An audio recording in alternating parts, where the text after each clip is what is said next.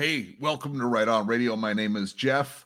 Thank you for being here. In this episode, we're going to get an answer to the question that has plagued everybody at some point in time, and that is where did God come from? Uh, this station we talk about live right in the real world. That's the tagline of the station. It's because we'll show you the real world and you decide how to live right in it. Uh, we do talk about God and politics and lots of different things. Uh, we're on multiple platforms. And uh, for instance, on YouTube, we kind of keep more to the God stuff. And on other platforms that are in the description box, we talk, you know, more intel and politics and uh, even a little bit more juicy on the spiritual side, you might say. Uh, so please check out some of the links in the description box below. And uh, just before I get into this uh, brilliant, brilliant answer uh, that you've got to hear, I'm just going to run my little intro. You are here for a reason. This news just in. Ready? Go, go. We are your news now. Right on radio. For continuous coverage, the latest information, separate fact from opinion. Get the truth. Get the news. You're listening to Right on Radio. You are here for a reason.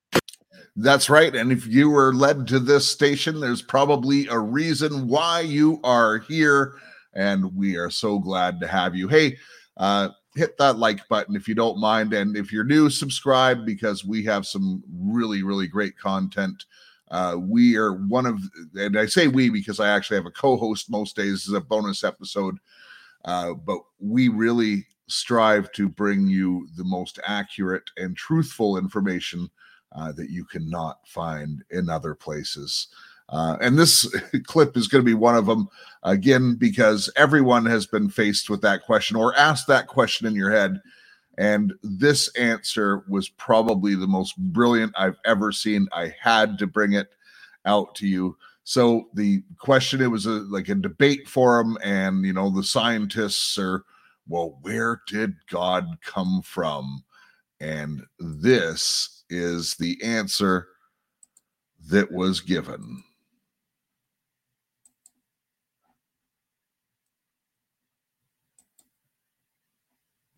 I want you to fill in the story of the rest of the uh, beginning of the universe. God, spiritual matter, impact on material matter. Okay, so two questions. All right. Go ahead. All right, your question, where did God come from, assumes that you're thinking of the wrong, uh, obviously it displays that you're thinking of the wrong God. because the God of the Bible is not affected by time, space, or matter. If he's, if he's affected by time, space, or matter, he's not God.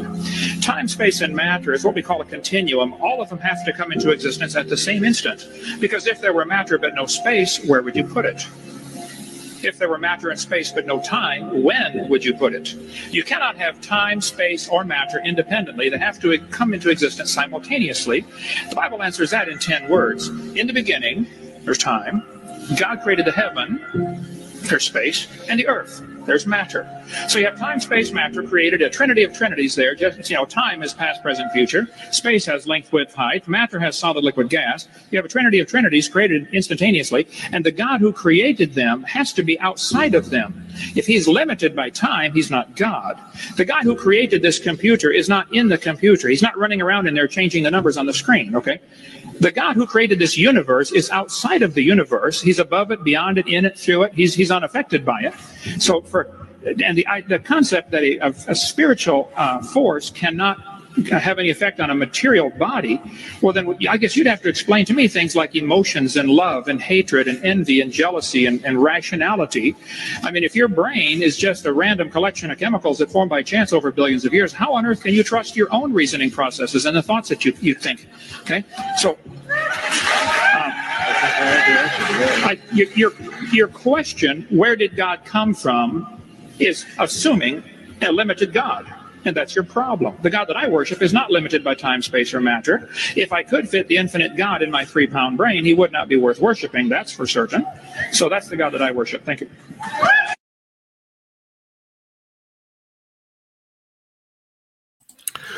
What do you think? Was that a brilliant explanation? In the first 10 words, God explains that he can't be part of this. He's outside of the universe, he's bigger than his creation, of course.